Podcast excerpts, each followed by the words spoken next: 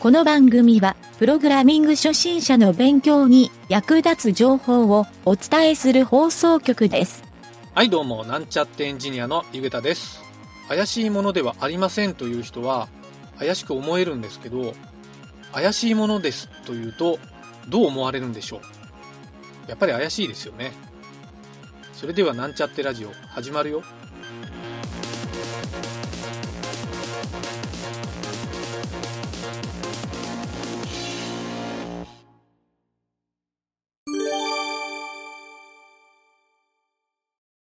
じゃあ、ちょっと次の質問いくね。えーっと、次の質問はね、えーペンネーム、うん。花神王子さん。うん。HTTPS ページ内の iFrame 表示についてうん。っていうタイトルで、うん。HTTPS のページ内に iFrame でうん HTTP のページを表示させたいです。おう HTTPS では安全性を保つために HTTPS 以外のページは読み込めないということを知りました。どうしても読み込ませたいのですが、何か方法はありますでしょうか？結構テクニカルな質問よね。うん。うん。これい意味わかる？なんでよ。うん、聞いたらわかるけど、どうやってやったらいい、うん。あ、これね、そ俺経、経験あるけん。これうん答えあるよ、俺。うん。うん。あ、何？それ何？あまず技術的な答えから。あ技術的には、うん。えっ、と、まず HTTPS で表示しとる、うんさ自分のサーバーに表示しとるわけやろ。で、HTTP で表示するんは、えーまあ別に自分のページでも他のページでもええんやけど、うん。まず一回、書く内容としてはね、HTTPS の、まあ、PHP のプログラムを作るのが一番早いんやけど、うん。そこに HTTP にアクセスしてソースコードを取ってくるっていうのをやって、うん、取ってきたソースコードをその iFrame で表示をさせるだけで、うん。まあ、さも HTTP のサイトを表示しとるようには見えるんよ。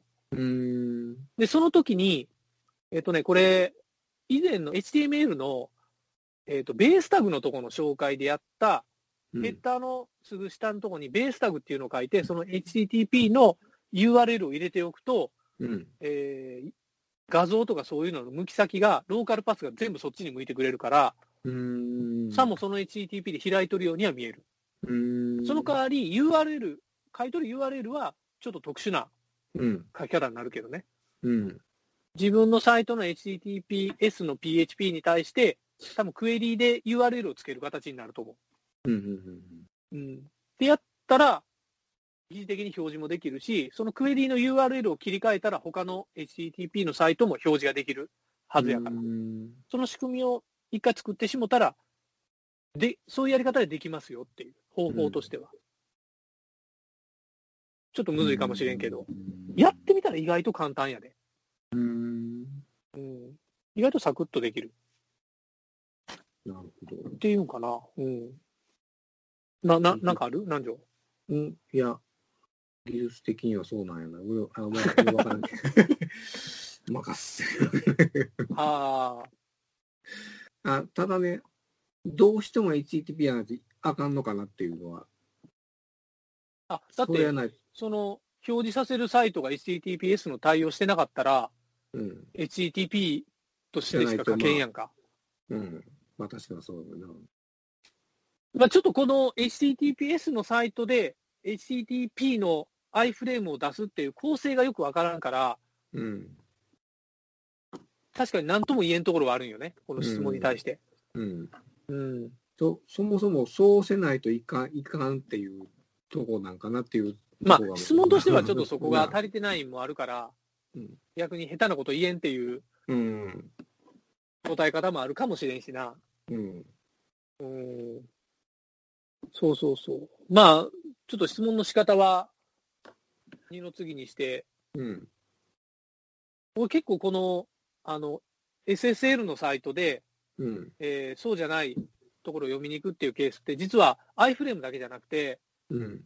結構あるんよ。自分のよう使うライブラリーを、例えば JavaScript とか画像とかをうん。自分のサイト上に置いといて、それを HTTPS で読み込まそうとするケースがあるとするやん。はいはいはい。イメージとか、スクリプト、CSS とか、JavaScript とか、うん。その時に、えー HTTPS の中で SRC とか href の情報の中に HTTP を書くっていうのが NG なんよ、そもそも。うーん。で、その中で今回は iFrame の href にそれを書こう、HTTP を書くっていううん案件やったわけよ。うん。うん。で、それに対応するには、やっぱ中間の PHP、サーバーサイドのスクリプトを使って中継してあげるっていうのが一番うん。ええっていうことですね。うん。そうそうそう。そのやり方。だから、実は俺もこれ結構やるんよ。そういう意味うでは。っん。ていうから、よう、俺もこの返答には困らんのやけど、うん。今の説明で多分実装できるとは思えんけどな。結構ね、この SSL とその HTTP っていううん。仕組みの他に、あと、サードパーティーっていう、サードパーティードメインうん。の関係って結構 JavaScript ではあって、別のドメインのクッキーとか書き込めんのよ。うん。サードパーティークッキーって言われるんやけど、うんで、これはサードパーティークッキーっていうのは、マーケティングでよう使うあのデータの仕組みなんやけど、うん。例えば、例えばよ、Google のサービスがうん、サービスを利用して、まあ、アナリティクスとか、そういうサービスあるやんか。あれを入れとるページって多いやん。うん。で、Google はそこにサードパーティークッキーっていうのを発行して、えー、なんで発行するかって言ったら、個人を特定するために。うん。で、その人が他のサイトで開いたときに、さっきこっちにおったよっていう情報を渡してあげたりもできるんよ。うん。サードパーティィークッキーの役割っていうのは。うん。だけど、Apple のサファリブラウザは、それをもうデフォルトで禁止にしとんよ。うん。Firefox とかはデフォルトでは禁止ではないんやけど、今はね、もしかしたらセキュリティが高くなった時に、最新バージョンでは結構禁止しとるブラウザの方が多いかもしれんけど、うん。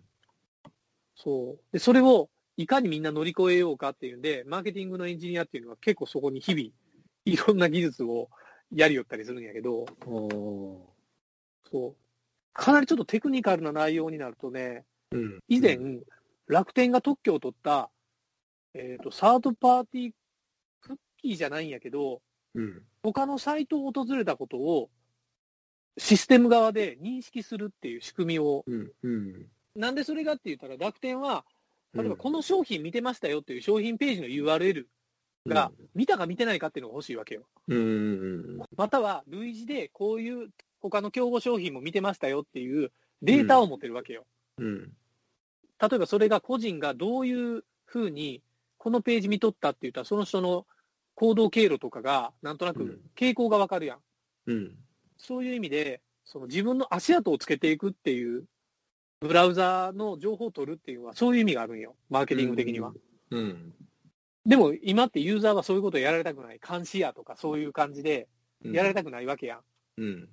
でそういう時に、えっ、とね、楽天が何をやったかって言ったら、えっ、と、A タグの中の文字の色が変わったか変わってないかを JavaScript で判定するっていう特許を取ったんよ。うん。そしたら、ビジテッドっていう、一回踏んだら、えっ、と、うん青色のリンク文字が紫色に変わるやんか。うん。うん。あの紫色を判定して、ここはお過去に訪れとったっていうのをやるっていうんで、1ページの中に URL をバーってリンクを作るんよ。うん。で、その中で行った行ってないっていうのをひ全部拾うっていうページを作って対応しよったんよ。またはその機能を使った、えっ、と、SARS 商品を提供しよったんよ。楽天が。うん。ほんならそれを知ったブラウザーの開発が、そんなんやらせん言うて全部塞いだんよ。IE とか、そう。で、特許は取ったけど、実質上ブラウザで使えになったっていう使えになった結構ね、これ IT 系のニュースサイトで話題になって、俺ももう10年以上前やけど、うん。で、俺も、うわ、それ考えた楽天のやつ頭ええな、言うてみんなに褒めたたえよったんよ。うん。ほんなら、次の週ぐらいに、お、あれもう塞がれたね、言うて。それで俺相当覚えとんよ、それ。そう、一瞬にして塞がれたっていう。だからまあ、この HTTP と HTTPS っていうのは、その、触りの部分になるんやけど、非常に、やっぱり結構ね、みんな苦労するポイントではあるなっていうのがね、うん。分かって、このちょっと質問を取り上げてみたんやけどね。うん。うん。まあちょっとこれを聞いてて同じような悩みを持っとった人の勉強になればいいなと思ってな。うん。ちゅう感じでした。うん。なるほど。はい。あ、勉強になったよかった。うん